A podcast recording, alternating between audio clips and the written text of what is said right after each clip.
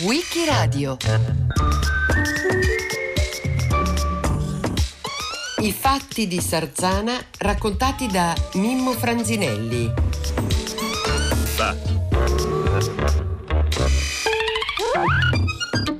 Il 21 luglio 1921 alcune centinaia di squadristi toscani convergono da Marina di Carrara verso Sarzana per liberare una dozzina di loro camerati arrestati tre giorni prima durante una spedizione punitiva. Avviene un fatto veramente innovativo, un drappello di carabinieri li ferma, scoppia uno scontro, tre fascisti perdono la vita e gli altri fuggono in una ritirata tra le campagne che si trasforma in un disastro. La popolazione assale i fuggiaschi e ne uccide una decina. Per la prima volta le forze dell'ordine hanno tenuto testa alle camicie nere, in uno scenario da guerra civile. Quell'estate del 1921 il quadro politico è incerto e in movimento. Si è appena insediato il nuovo governo Bonomi, debole e indeciso, che cerca comunque di favorire una intesa tra socialisti e fascisti per una sorta di disarmo bilaterale. Il contesto generale è di connivenza di estesi settori dell'apparato statale liberale, magistratura, polizia, carabinieri, con lo squadrismo, che viene spesso aiutato, incentivato e soltanto in rare eccezioni represso. Perché la tensione esplode proprio a Sarzana, in questa cittadina della Lunigiana il biennio rosso aveva visto una fortissima prevalenza delle sinistre nelle loro diverse accezioni, socialisti, anarchici, comunisti, e un movimento fascista molto esile che stentava a radicarsi. In quella situazione i pochi fascisti di Sarzana facevano appello ai loro camerati, in particolare quelli di Carrara, di La Spezia, e qui la figura di riferimento era di un 25enne, Renato Ricci, ex legionario fiumano, fondatore del fascio di combattimento di Carrara e leader di tutto il fascismo apuano. Lui si curava di organizzare e di dirigere personalmente le spedizioni punitive, come quella del 12 giugno a Sarzana, costata la vita a un settantenne affacciatosi alla finestra durante la sfilata dei fascisti. E nello stesso tempo un altro drappello di camicie nere effettuò un raid a Porto Venere uccidendo un anarchico. Siccome l'apparato di controllo statale si era rivelato assolutamente inefficace, venne esonerato dal servizio il questore di Massa e la vigilanza sull'ordine pubblico passò al vicequestore Giustiniani, il cui figlio tuttavia era uno tra i più focosi squadristi della provincia. A Sarzana ci si sentiva oramai assediati e il sindaco costituì una sorta di comitato di salute pubblica integrato da un gruppo di arditi del popolo che erano degli armati militanti di sinistra che intendevano opporsi al dilagare dello squadrismo. Il 5 luglio c'era stato un appello dei camerati di Sarzana al fascio di La Spezia e di Carrara. Noi sarzanesi, contando sull'aiuto morale e materiale del fascio di Spezia, ci iscrivemmo al fascio, ma siamo ora, per il mancato appoggio, bersaglio dei socialisti e dei comunisti di qui che ci lanciano ingiurie e minacce, impedendoci di uscire di casa. Una città fascista come La Spezia dovrebbe impedire che a pochi chilometri da essa si debbano verificare questi fatti. I fascisti spezzini dovrebbero venire a Sarzana e far osservare ai rossi di qui che non siamo del tutto abbandonati. E in effetti ci fu questa solidarietà e ci fu un'offensiva fascista il 12 luglio per ripulire la Lunigiana tra Liguria e Toscana. Le squadre di Carrara occupano Pontremoli, muovono contro Sarzana dove devastano la casa del lavoro e uccidono un passante e poi vengono però messi in fuga dai carabinieri, dai cittadini, cioè da una sorta di mobilitazione spontanea popolare. La situazione si sembra essersi assestata, ma il 15 luglio avviene un agguato mortale a un imprenditore di 60 anni, Pietro Pocuranti, nazionalista.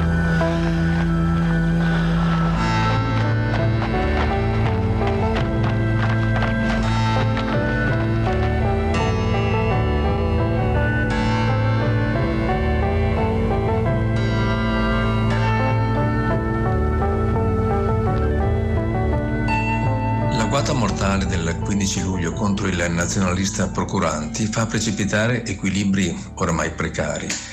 L'indomani si prepara la ennesima spedizione punitiva e due giorni dopo, il 17 luglio, Renato Ricci ritorna a Salzana. Lo seguono 150 squadristi su alcuni camion e avvicinandosi a Salzana c'è una scia di delitti. Nel villaggio montano di Monzone vengono uccisi due comunisti, si incendia la cooperativa e il circolo socialista. A San Stefano Magra altre due vittime, un operaio e un artigiano.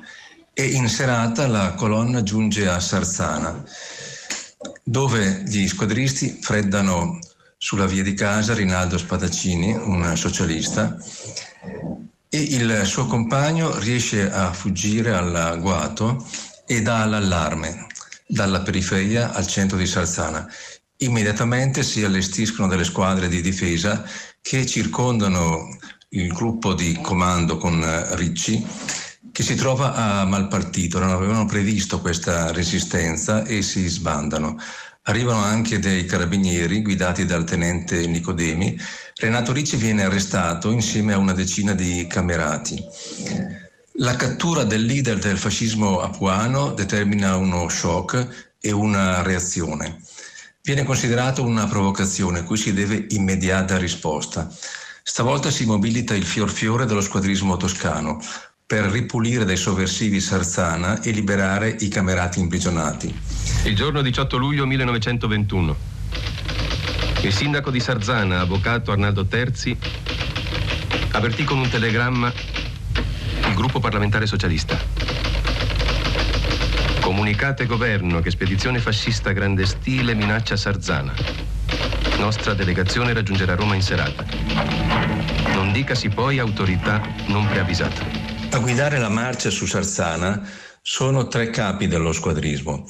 Amerigo Dumini, un fiorentino di 25 anni, ex ardito, elemento di punta dello squadrismo in eh, Toscana. Umberto Banchelli, un sottoproletario, commissario alla vigilanza del fascio di Firenze, e Tullio Tamburini, già condannato per truffa e nel 1920 artefice della squadra d'azione La Disperata. L'obiettivo è espugnare la fortezza di Firma Fede, dove vi sono dieci prigionieri in camicia nera, tra cui Renato Ricci.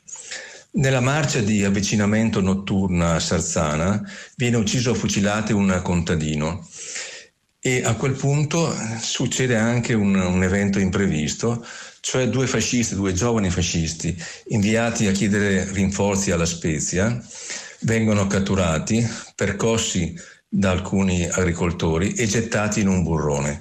I loro cadaveri verranno ritrovati di lì a una settimana. E circa 500 camicie nere convergono su Sarzana e si schierano in assetto militare sul piazzale della stazione. A fronteggiarli vi sono una quindicina di militari e di soldati guidati dal capitano Guido Jürgens Durante la Grande Guerra era stato utilizzato per reprimere la renitenza e la diserzione dopo Caporetto. Dopodiché era andato in Libia per la riconquista di quella colonia e nel luglio 1920 era rimpatriato prendendo il comando della caserma di La Spezia. Le camicie nere sono schierate davanti ai carabinieri e si avvia un difficile negoziato.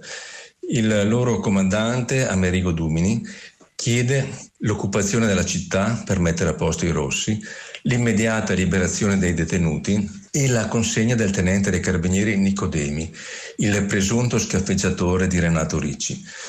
Jürgens prende tempo, assicura che nel giro di poche ore il giudice tornerà, farà tornare liberi i camerati. La tensione sale e si giunge allo scontro. Fidia Sassano, operaio, sindacalista, uno dei protagonisti dei fatti di Sarzana.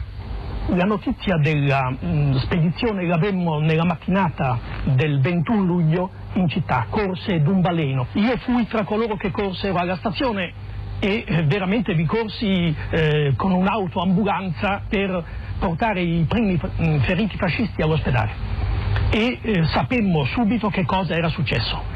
I fascisti, comandati da Amerigo Dumini e dal marchese eh, Perrone e compagni, erano scesi nel piazzale della stazione e mm, erano andati di fronte al tenente Jurgens che comandava questa piccola pattuglia chiedendo di andare al carcere giudiziario per liberare eh, Ricci che divenne in seguito il fondatore dell'Opera Nazionale Balilla e che in quel momento era detenuto per un conflitto, un conflitto avvenuto in precedenza. Il tenente dei carabinieri rispose che aveva ordine di non lasciare entrare eh, nessun gruppo armato in città. I fascisti discutevano e a un certo momento si ebbe un colpo di rivoltella, non si sa da chi sparato, presumibilmente dai fascisti stessi, in seguito al quale i fascisti divennero minacciosi. Carabinieri e soldati si sentirono in pericolo e spararono per difendersi. Sembra che uno sparo sia partito dai fascisti, la reazione è immediata, una sparatoria da parte dei carabinieri, tre fascisti cadono a terra colpiti a morte e diversi sono feriti. A questo punto sopraggiunge un drappello di guardie regie che strappa Jürgens al linciaggio. Quello che è accaduto è gravissimo e non era stato da nessuno previsto. Immediatamente si attiva l'apparato statale, viene allestito un treno speciale per riportare i fascisti a massa, ma metà delle squadre d'azione si sbandano e fuggono sotto shock per le campagne. E qui avviene qualcosa di terribile. I contadini armati, anche con attrezzi agricoli, uccidono una dozzina di eh, fuggiaschi. Quasi in tempo reale, nel pomeriggio, si apre a Montecitorio una sessione straordinaria alla Camera dei Deputati per discutere i fatti gravissimi di Sarzana. La notizia viene portata dal capo del governo, Ivanoe Bonomi, che cerca di minimizzare. Sostiene che la forza pubblica ha dovuto sparare e ci sono stati sei o sette morti. I deputati fascisti hanno avuto loro informazioni e Dino Grandi, primo a prendere la parola, dice rivolgo un saluto ai nostri morti che sono caduti gridando viva l'Italia. Noi fascisti abbiamo la coscienza tranquilla, sentiamo che la nostra è una necessaria tutela privata del diritto e ci ribelliamo, oggi ancor più di ieri, ad essere considerati una fazione nello Stato, perché sentiamo invece di essere noi lo Stato e la nazione. Il verbale registra applausi all'estrema destra, rumori all'estrema sinistra. I deputati nazionalisti si accodano ai fascisti e un altro deputato in camicia nera, Dario Lupi, porta le informazioni riservate a cui ha attinto, cioè una strage dei carabinieri contro camicie nere inermi e parla anche di arditi del popolo che successivamente avrebbero infierito. Per l'opposizione di sinistra prende la parola il socialista Modigliani ho visto riapparire la tremenda ombra della forza dello Stato, la quale in tante decine e centinaia di conflitti di contadini ha agito in quella maniera. Signori fascisti, non evocate la forza tremenda dello Stato, se poi volete lagnarvi che essa faccia il mestiere suo, anche contro di voi, secondo la sua natura. Non occorre l'iniziativa individuale, ma quella collettiva dei partiti del Parlamento perché la guerra civile cessi. In effetti, il fatto di Sarzana dimostra la virulenza della guerra civile e il dibattito in Parlamento prosegue l'indomani, 22 luglio, con un intervento dei comunisti. Il loro portavoce è Nicola Bombacci. Oggi a Sarzana, come ieri a Treviso, il popolo insorge con impeto, senza limiti e senza comandi, per respingere l'assalto che gli viene da fuori, da squadre armate che seminano il terrore. Il verbale, interruzioni e rumori all'estrema destra. Quando sul Campidoglio sventolerà la bandiera della Repubblica dei Soviet, ilarità, rumori prolungati, allora saremo noi i primi a chiedere la pacificazione, a grido aperto di viva il comunismo. La tensione è alle stelle, si sfiorano scontri anche tra i deputati e l'attenzione generale si accentra su Benito Mussolini. Il suo è un discorso interlocutorio, aperto all'accordo con i socialisti, ma anche allo scontro. Se questa violenza non finisce si va a picco e andiamo tutti a picco. Noi fascisti siamo disposti alla pacificazione, ma anche prontissimi e disposti a continuare la lotta ed a portarla alle estreme conseguenze. A questo punto lo interrompe il vecchio socialista Filippo Turati. Noi siamo contro la guerra civile, ma siamo contro di voi, perché voi siete la guerra civile. Mussolini è impegnato in una strana battaglia dentro il suo partito. Eh, sostiene la pacificazione, cioè l'accordo, l'intesa con i socialisti, i socialisti ufficiali, per una tregua, un patto appunto di pacificazione, dal quale però resterebbero esclusi i comunisti e gli anarchici e il governo cerca di agevolare questa intesa, ma non vi è dubbio che il caso di Sarzana è una pietra, è un ostacolo a questa intesa. Dottor Pini, proprio nella sua città, a Bologna, avvenne la riunione di quei fascisti che rifiutavano la pacificazione. Cosa accadde? Contro questo principio della pacificazione, i più agitati, i più intransigenti, i più scalmanati fascisti, specialmente della zona padana, toscana, insorsero, misero addirittura sotto accusa Mussolini. Eh, fu diffuso uno slogan stampato sui muri di Bologna dove si diceva chi ha tradito ha tradirà dai fascisti, cioè chi ha tradito il partito socialista perché durante l'interventismo Mussolini abbandonò il partito socialista che ha tradito tradirà, cioè tradirà anche i fascisti, Mussolini che tradisce se stesso. Insomma, era una cosa enorme. Questo perché? Perché il senso della violenza, il senso della lotta fino all'estremo limite, cioè che ci deve essere uno che soccombe e uno che trionfa, era talmente acceso che i più intransigenti insomma non specialmente nella zona Bologna, Cremona, eh, Toscana, eh, Veneto, eccetera. Un paio d'ore dopo lo scontro con i carabinieri, i fascisti ottengono una vittoria che dà loro una sorta di risarcimento per i caduti. Il procuratore del re ordina la liberazione immediata di Renato Ricci e di una decina di altri camerati imprigionati. A quel punto si allestisce un convoglio straordinario per l'esodo dei fascisti, ma anche in questo caso l'ordine pubblico lascia molto a desiderare. I fascisti salgono sul treno in equipaggiamento da guerra e durante quel viaggio di ritorno sfogano la loro frustrazione sparando, uccidono in particolare un casellante. Una successiva indagine di un ispettore di pubblica sicurezza chiarisce i punti deboli dell'apparato di controllo. Si provvide alla partenza dei fascisti senza averli prima identificati né disarmati e dai vagoni appena il treno fu in partenza aprirono il fuoco contro le abitazioni e contro le persone. Uccisero un casellante e ferirono gravemente un contadino. Le case cantoniere portano evidenti tracce dell'azione delittuosa. I contadini che erano in armi, visto il pericolo al quale erano sottoposti, per i numerosi colpi che partivano dai vagoni del treno, presero a sparare contro il treno stesso e così rimase ferito e ne morì subito dopo un fascista di Carrara che aveva preso posto vicino al macchinista. Questo fascista era un ventenne, Piero Gattini, figlio di un industriale mammifero di Carrara, studente di ingegneria. Nonostante l'età era veterano della violenza politica aveva partecipato ad azioni squadristiche a Pisa, Empoli, Prato, Firenze, Livorno e Carrara. E sul momento si eh, divulgano le voci più, più strane, anche infondate su forme di violenza generalizzata ed efferata.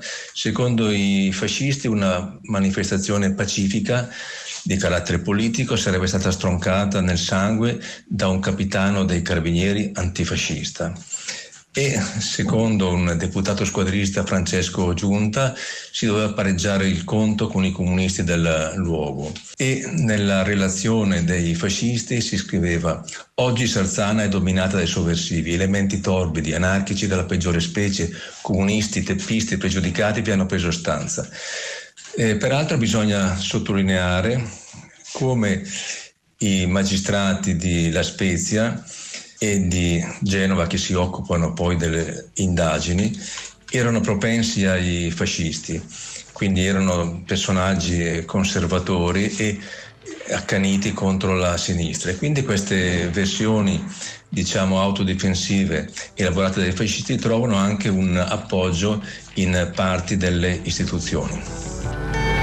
Va rilevato che nonostante lo scontro a fuoco sul piazzale della stazione, la forza pubblica non considerò i fascisti quali veri responsabili della grave aggressione consumata contro Sarzana e non si tentò di arrestarli. Si acconsentì invece che una commissione di fascisti si recasse dal procuratore del re per ottenere il rilascio di Renato Ricci, obiettivo principale della spedizione. Infine si provvide alla partenza dei componenti della spedizione fascista senza averli prima identificati e disarmati. All'indomani dell'eccidio la tensione non accenna a calare. Il 22 e il 23 luglio sia nella zona di Salzana sia in Parlamento ci si scontra in modo accanito. E una nuova squadra d'azione che si autodenomina Plotone di esecuzione effettua una ritorsione sanguinosa in località Fossola di Salzana si presentano con un elenco di nomi di persone da giustiziare e uccidono due contadini e ne feriscono diversi altri. Nel frattempo, il 23 luglio, si avvia alla conclusione il dibattito sugli fatti di Sarzana e il Consiglio nazionale fascista rivolge un appello enfatico alla nazione. Mentre i nemici interni che furono da noi battuti e dispersi fanno un tentativo di rivincita, accompagnato da gesti di criminalità che disonorano la razza umana, è necessario più che mai vigilare perché l'idra schiacciata non rialzi la testa. Noi fascisti siamo e saremo fermi al nostro posto. Ogni buon italiano faccia altrettanto. Italiani, il fascismo non muore, non può morire. Nelle sue folte giovanili milizie vive e si esalta lo spirito immortale della patria. A conclusione del dibattito parlamentare si vota una mozione sull'ordine pubblico e il governo Bonomi ottiene la fiducia con 302 voti contro 136. Proseguono dunque le trattative tra fascisti e socialisti per il patto di pacificazione. Poi la politica italiana volge sulla destra. Nel 1922 la marcia su Roma porta Mussolini al potere e a quel punto parte la rivincita dei fascisti contro Sarzana e c'è una sorta di bando contro quella località.